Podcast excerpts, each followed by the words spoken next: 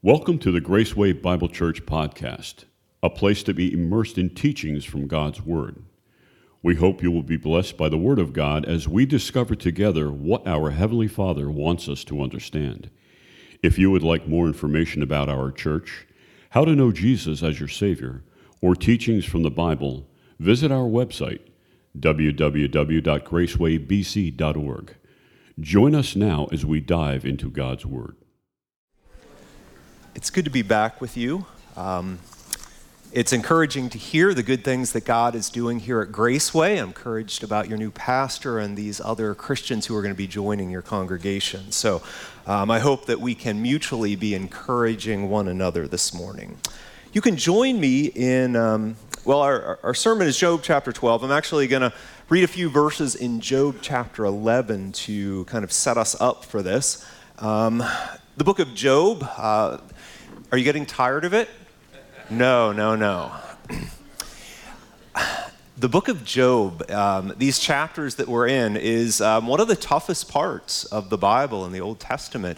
Um, these are chapters where we are hearing these friends of Job and Job going back and forth, and at some point we might wonder even why? What's are they getting anywhere? Um, I remember reading one commentary long ago saying maybe that's the point of this, or part of the point of this, for us to feel that they're not getting anywhere, that we hear their arguments, but they don't make progress. And we want to look at some of that today to see how Job is unaffected or unconvinced by some of the things that his friends are saying to him. Um, the book of Job, uh, in the Old Testament, here, a book that is, I feel, even especially pertinent and applicable, relevant today. Uh, you can think of Christians in Ukraine wondering, why us? Why now? This doesn't make any sense. That's the book of Job, and it's a believer wrestling with just that. I don't understand why this is happening. All right, please pray with me in opening. Father, I do thank you for our time together this morning in your word. I ask that you would be opening our eyes to learn from it, that you would be teaching us and speaking to our hearts, that we might come away with this, from this with a better understanding of you and ourselves. And I pray this in Jesus' name. Amen. So, where we find ourselves um, in Job 12 is in the midst of this back and forth. We've now heard, and we didn't uh, read it in uh, one of these sermons, but chapter 11 is now the third of the friends, Zophar, speaking to Job. So the, the friends of Job, beginning with Eliphaz, are coming to him first, maybe gently, and saying, Job, we need to help you. We need to, to show you the error of your ways. And Job, if you would just repent, if you would recognize that you have sinned and that's why God is, is, is punishing you, then we can all, things can get back to normal and God will, he'll be happy with you again. As Job resists that, rightly so, because we know that Job has not done some big sin that would result in punishment. That's not what he's experiencing. As he resists their advice, they get a little bit more harsh in the way that they're speaking to him and a little more adamant as they are frustrated and impatient that Job just doesn't see the error of his ways. So when we had Bildad in chapter 8 saying, If your children have sinned against him, he has delivered them into the hand of their transgression. If your children are, were wicked sinners, well, God gave them what they deserved, but there's still hope for you, Job, because he hasn't killed you yet and to, to just hear how that would sound to someone who is suffering horribly, just lo- has lost his 10 children in one day, and Bildad saying, Well, they got what they deserved. In chapter 11, it's now this third friend, Zophar. And let me just read you a few verses to just get the flavor of what he's saying. So in, in chapter 11, um, verse 1 Then Zophar the Naamathite answered and said, should a multitude of words go unanswered, and a man full of talk be judged right? Should your babble silence men? And when you mock, shall no one shame you?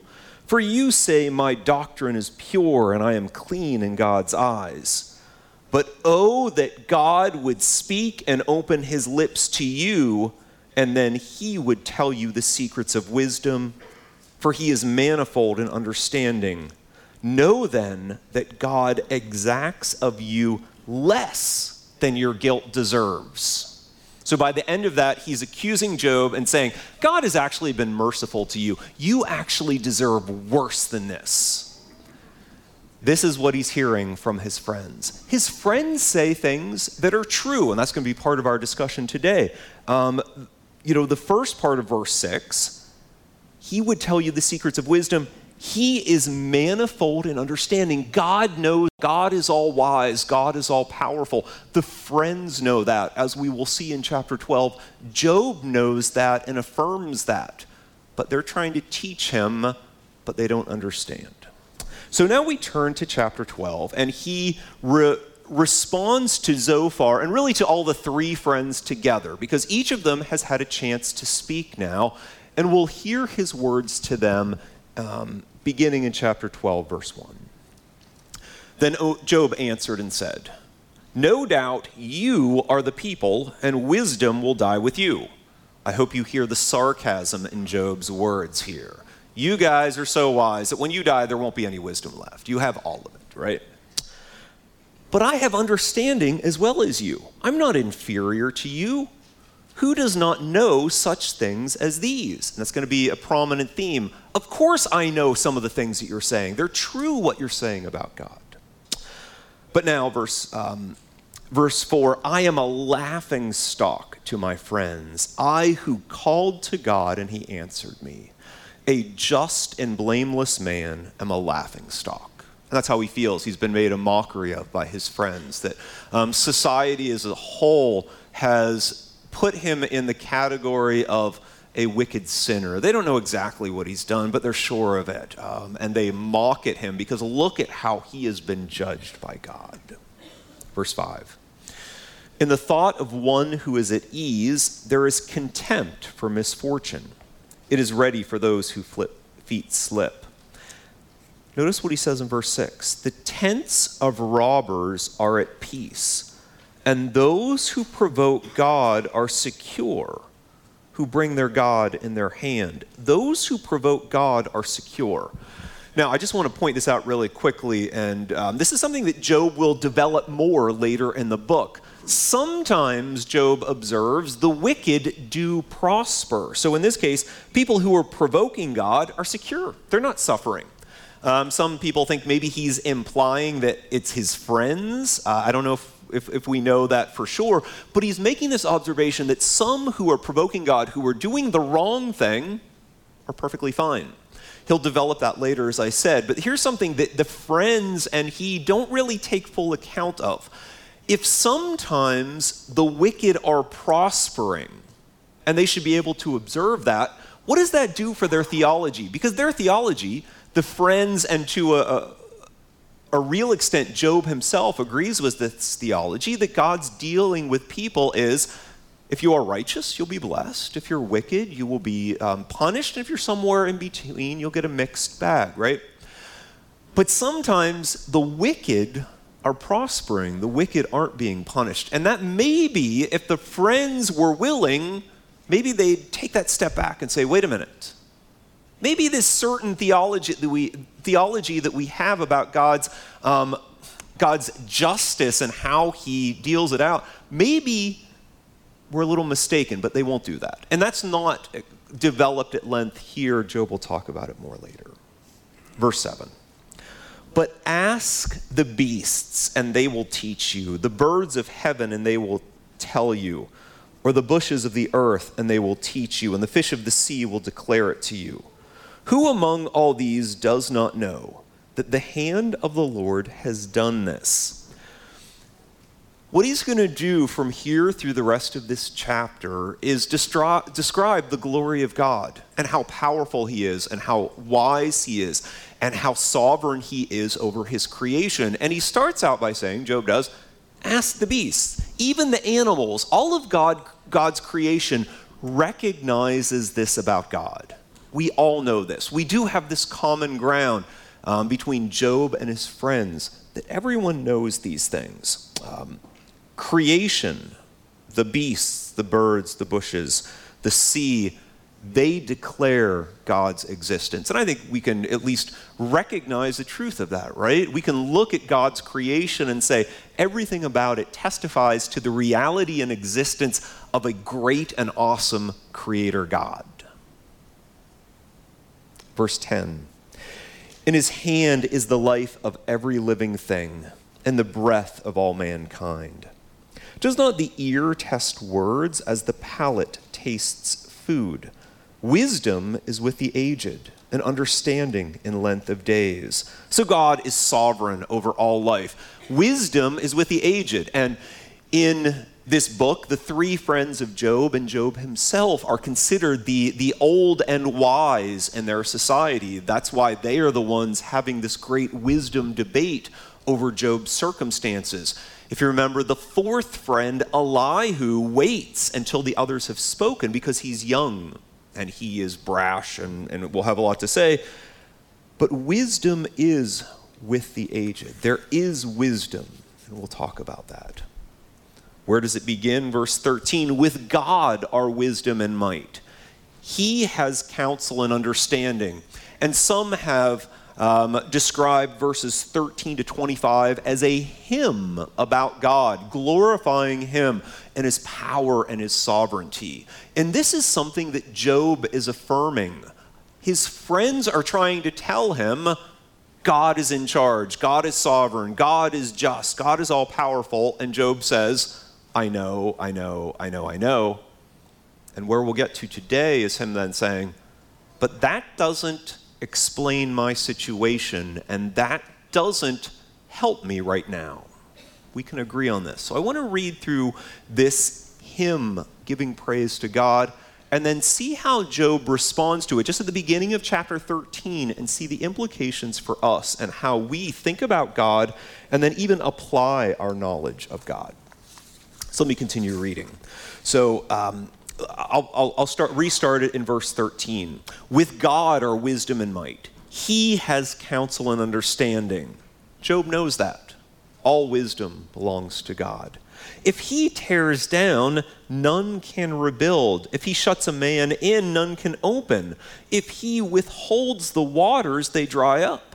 If he sends them out, they overwhelm the land. So God is in control. God is in charge. God tears down and he builds up. He said this at the beginning the Lord gives, the Lord takes away. We sung about that this morning, right? God is sovereign, and He's affirming that. You can see it in nature. He is sovereign over the rain. When the rain comes and we can grow our crops, we see that. When there's famine, we know that God is in charge of that, he's saying in his context. Verse 16 With him are strength and sound wisdom. The, de- the deceived and the deceiver are his. So, everyone, all humans are in his hands. He is sovereign. He leads counselors away stripped, and judges he makes fools. He looses the bonds of kings and binds a waistcloth on their hips as you read through this section, you can see, and I'll continue, a series of different human leaders who, on their own, have power and wisdom and control, and yet God can humble any of those and overturn them. He is sovereign over humanity. He leads priests away stripped, overthrows the mighty, 20.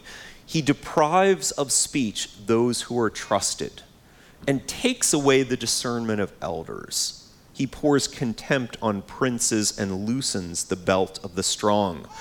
As we're reading through this section, Job is affirming all these things. His friends are trying to remind him, Don't you know God is in control? Don't you know God is sovereign? Don't you know God is just? And he is saying, Yes, yes, yes. He reminds me of the book of Ecclesiastes. This is a parallel book in the Old Testament that wrestles with many of the same issues. So, the preacher, who is the main speaker in the book of Ecclesiastes, wrestles with all aspects of life and tries to make sense of them. And again and again, he says, It doesn't make sense. I can't understand how all of this works. Sometimes, readers of the book of Ecclesiastes have said, we know your problem. You have forgotten about God. I'm doing this very quickly, but this is a big deal in Ecclesiastes interpretation. I'm just giving you a thought on it. Sometimes readers say, Preacher, in Ecclesiastes, your problem is you have forgotten about God. You're just looking at earth, at life under the sun. If you look at the book carefully, I would argue differently, however. The preacher in Ecclesiastes is affirmed as a wise man at the end of the book. He looks at things under the sun because guess where we live? Under the sun. And he does not forget about God. The reason the preacher in Ecclesiastes has such a great struggle is because he remembers God. He knows that God exists, he knows that God is sovereign. See, it would be really easy for Job or the preacher in Ecclesiastes to say, I found the answer, God doesn't exist. And then everything would make sense again for them because life is miserable and they're suffering and nothing makes sense. That would be the consequence of there being no God. And so they would be fine. They would come to some resolution. But both the preacher in Ecclesiastes and Job in this book are wrestling with things that I think we, we need to take note of. They're wrestling with the fact that God does exist, and they never question that, and they never forget about that. And yet, life so often turns out in ways that we don't think it should, right? It turns out in the ways that it shouldn't.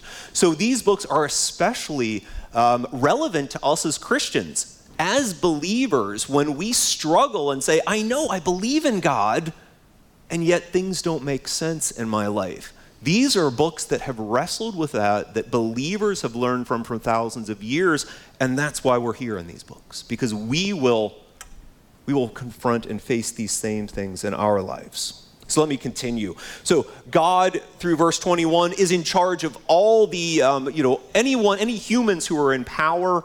God is actually in control. Verse 22 He uncovers the deeps out of darkness and brings deep darkness to light. He makes nations great and he destroys them. He is sovereign over the nations here. He enlarges nations and leads them away. He takes away understanding from the chiefs of the people of the earth and makes them wander in a trackless waste. They grope in the dark without light, and he makes them stagger like a drunken man. So God is sovereign, God is in control. Job affirms that along with his friends. See now his reaction to what he has just said and he fully agrees with, beginning in chapter 13 1. Behold, my eye has seen all this. My ear has heard and understood it. What you know, I also know. I'm not inferior to you. And that's what, how he started back in chapter 12. You, you, my friends, think that you know more or have a better understanding and you're here to teach me. You're telling me things I already know. You don't actually have answers for me. You aren't actually telling me anything new that's helping me in my situation. I already know this. Back in verse 7 of 12, even the beast, everyone knows this. This is common knowledge. You're not teaching me something. Verse 3 then, but I would speak to the Almighty, and I desire to argue my case with God. As for you, again to the friends, you whitewash with lies Worthless physicians are you all. I mean, the harsh words of Job respond to his friends Worthless physicians, you have come trying to heal me and help me, and you are no good because of the, what you are saying to me and what you are assuming about me. Oh, that you would keep silent, and that, and it would be your wisdom, right? If you guys would just shut up, you would sound a lot wiser. The Proverbs tell us something about that, right? The fool um, sounds wise when he doesn't speak. Will you speak falsely for God and speak deceitfully for him? Will you show partiality toward him? Will you plead the case for God? Will it be well with you when he searches you out? Or can you deceive him as one deceives a man? And if you read ahead to the end of the book, at some point, God will come in chapter 42 and judge the friends and say, You have not spoken what is right as my servant Job has. They think they are speaking for God, but he rebukes them and says they have spoken falsely about him. He, verse 10, will surely rebuke you if in secret you show partiality? Will not his majesty terrify you and the dread of him fall upon you? And finally, in verse 12, your maxims are proverbs of ashes, your defenses are defenses of clay. What I want to do here is then explore a little bit about what the friends are saying and the mistakes they're making, and how we may make the same mistakes using the Bible. Because he says, Your maxims are proverbs of ashes. They have sayings that they think are wise, but they're really, in the end, the way they are applying them, faulty and false and worthless. How does this work? See, our friends Job's three friends here in the book believe the theology, sometimes called retribution theology, or the theology of God's justice that I started, I talked about before, right? If you're, if you're righteous, you'll be blessed. If you're wicked, you will be punished. Where do they get that idea? Well, they get that idea from the common teachings of wisdom, such as found in the book of Proverbs. So I'm not claiming that these friends have the book of Proverbs, but the, the wisdom found in Proverbs is ancient wisdom that has been passed down from generation to generation, and they are aware of this type of wisdom. The wisdom that says, if you do the right thing, life will go well for you. If you do the wrong thing, if you make the, the, the wicked choices, the sinful choices, the foolish choices, it will go badly for you. So it is their I, I, was just grading tests, uh, midterms this past week, and uh, in wisdom literature class where we're wrestling with all these issues, and I had a student say, So the book of Job refutes the book of Proverbs. No, not quite, all right? The book of Job stands alongside the book of Proverbs in the Bible as wisdom. But what the book of Job does is correct a common misunderstanding of Proverbs and how they can be used. So it clarifies Proverbs, it corrects us when we are prone to misuse it. So let me give you an example of how sometimes Christians have misused Proverbs. So I'm going to pick a topic here um, the topic of raising children. All right, so let me read a few verses from Proverbs that talk about raising children. Proverbs 13 24. Um, maybe a one that you've heard. Whoever spares the rod hates his son, but he who loves him is diligent to discipline him. So, the parent's responsibility to discipline their children. Proverbs 22 6. Train up a child in the way he should go. Even when he is old, he will not depart from it. Train up the child. Bring your child up in the faith and they will follow that faith to the end of their days. Proverbs 29 17. And these are just a few, there are more of them. 29 17. Discipline your son, and he will give you rest. He will give delight to your heart. So, this general teaching of Proverbs is if you raise your child right, if you train them in the ways of the Lord, they will follow that path. I remember um, teaching on this subject with a, uh, in, in, a Bible study in another church that had a, a, a large population in this Bible study of grandparents, maybe even some great grandparents. They had the collective experience and wisdom of seeing generations, their children, their grandchildren, grow up, bringing them to church. And this, um, this topic really resonated with them and struck a chord, and they said, Yeah, but we've seen how this actually happens it doesn't always work out that way. What does that mean? That these proverbs have failed? That God's word has failed? No, it hasn't, but we need to understand what proverbs are. So let me give you an example of a modern secular proverb, one not found in the Bible. The, this is one of my favorites um, to, to illustrate. The early bird gets the worm.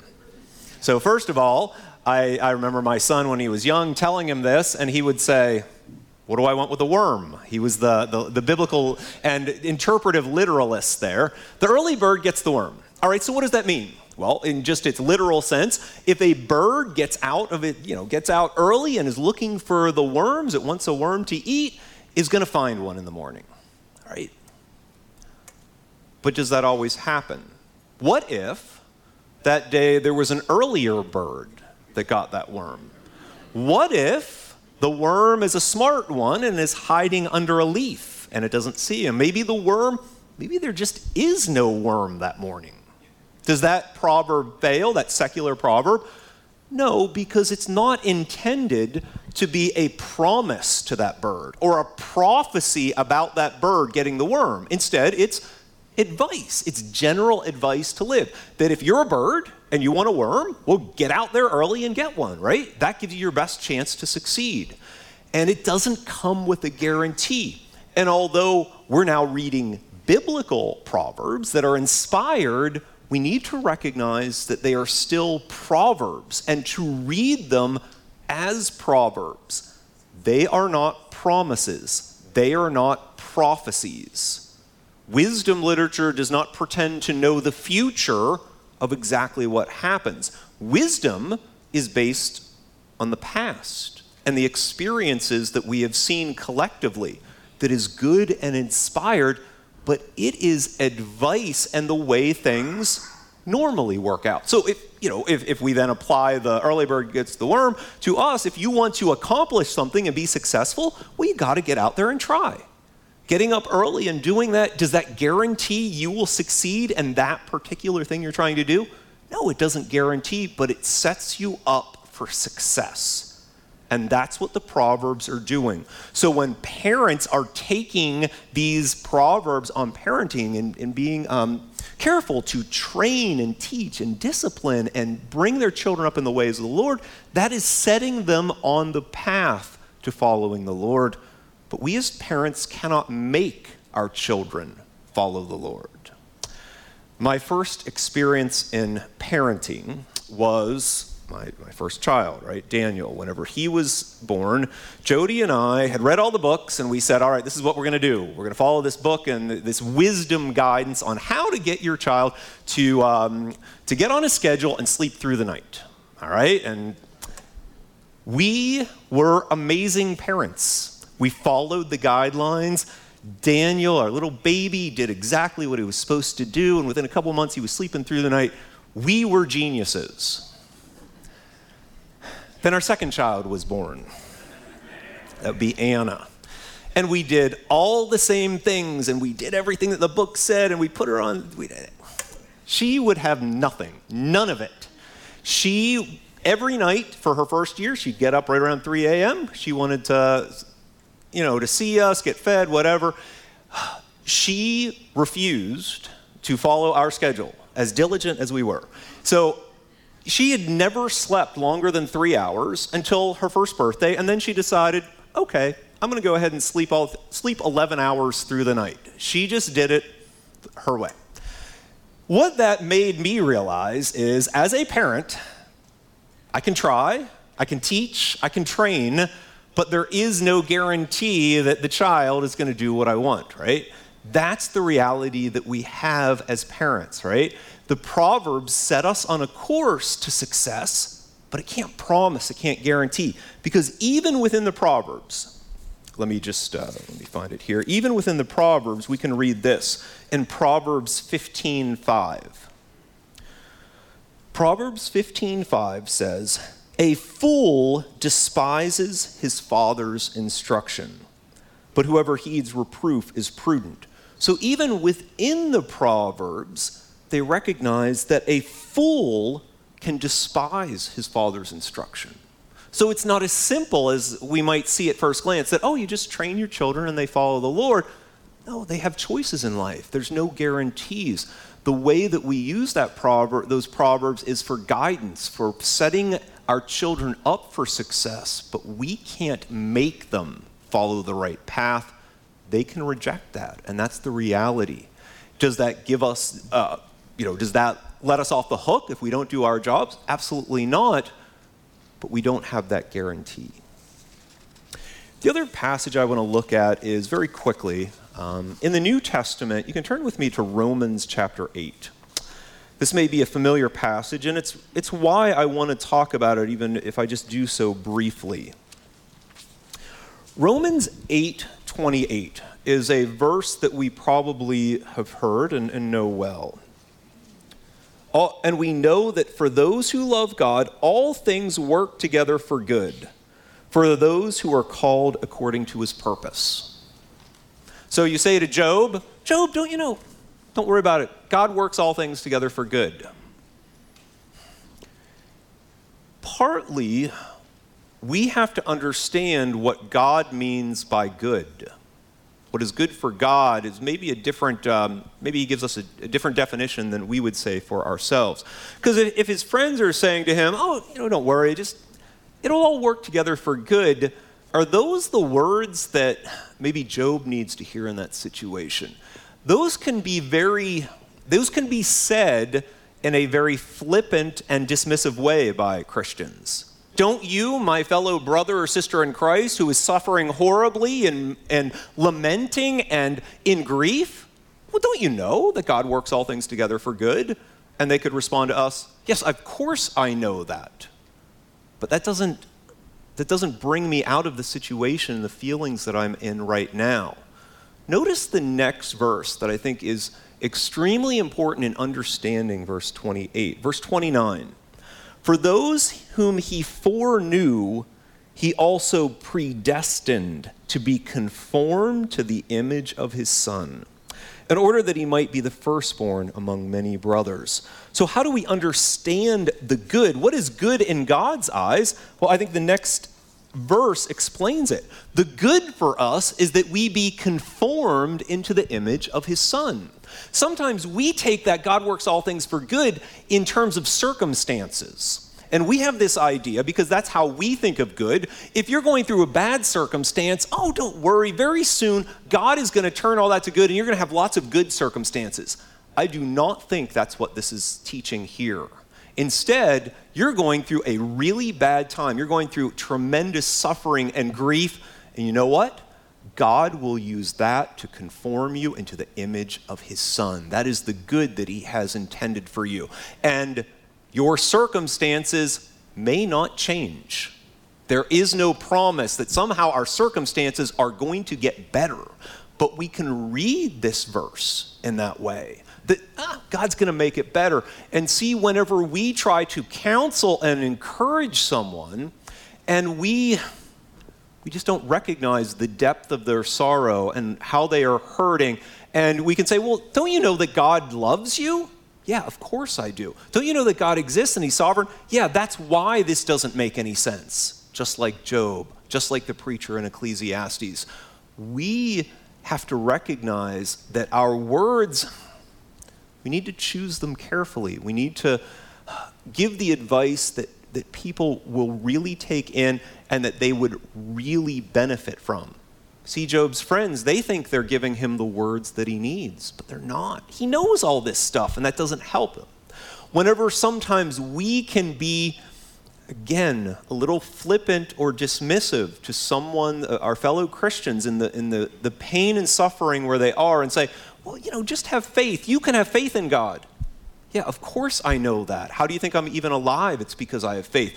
God's going to turn all this good. Yeah, but what does that good look like? Yeah, He's working in me, but that doesn't change the situation. And sometimes we we want to fix them. When we see our fellow Christians at that place of um, deep mourning and sorrow, we want to fix them. Well, can't you get over that? Maybe that's going to be a very long process for them. Maybe that's going to be maybe it'll get worse before it gets better. We don't know. But when we apply and, and we, we give them God's word, we need to be careful about how we're saying it and we know what we're doing. Because the things that Job's friends are saying to him are true to the most, most part, right? They're saying lots of true things about God, but he knows those things and he's in this place of extreme misery nonetheless. I'll read one final proverb. Well, there are two of them that I have together here in closing. Proverbs 15:23 To make an apt answer is a joy to a man, and a word in season how good it is. So the apt answer, just the right word. With Proverbs 25:11. 25:11 says, "A word fitly spoken is like apples of gold a setting of silver." What does that person need to hear from us? What is just the right word at just the right time that will encourage them, um, uh, help them, enable them, even admonish them if necessary? What is just that right word? That is what Proverbs uh, says is beautiful and valuable, knowing the right thing at the right time. So the book of Job to me is a challenge. How am I advising others? How am I te- even just talking to people around me and what they're going through and not jump to conclusions about them or jump to the wrong conclusions about their relationship with God and His Word? Maybe they already know these things better than I do. Maybe they're still suffering and still in pain and questioning why, God, why? And realize Job never gets the answer to that question. Let's pray. Heavenly Father, we thank you for the truth of your word. I thank you as we wrestle with this book of Job that you would be teaching us, that you would be opening our hearts, opening our eyes and our ears, that we might better know you and your ways, that we might be better just better servants of you in this life. And I pray this in Jesus' name. Amen. Thank you for sharing in this message. We pray it will make a difference in your life. Please consider joining us for our Sunday morning and evening worship services. For location and more information, visit our website, www.gracewaybc.org, and listen next time to learn more. May the God of peace richly bless you through his Son, Jesus Christ.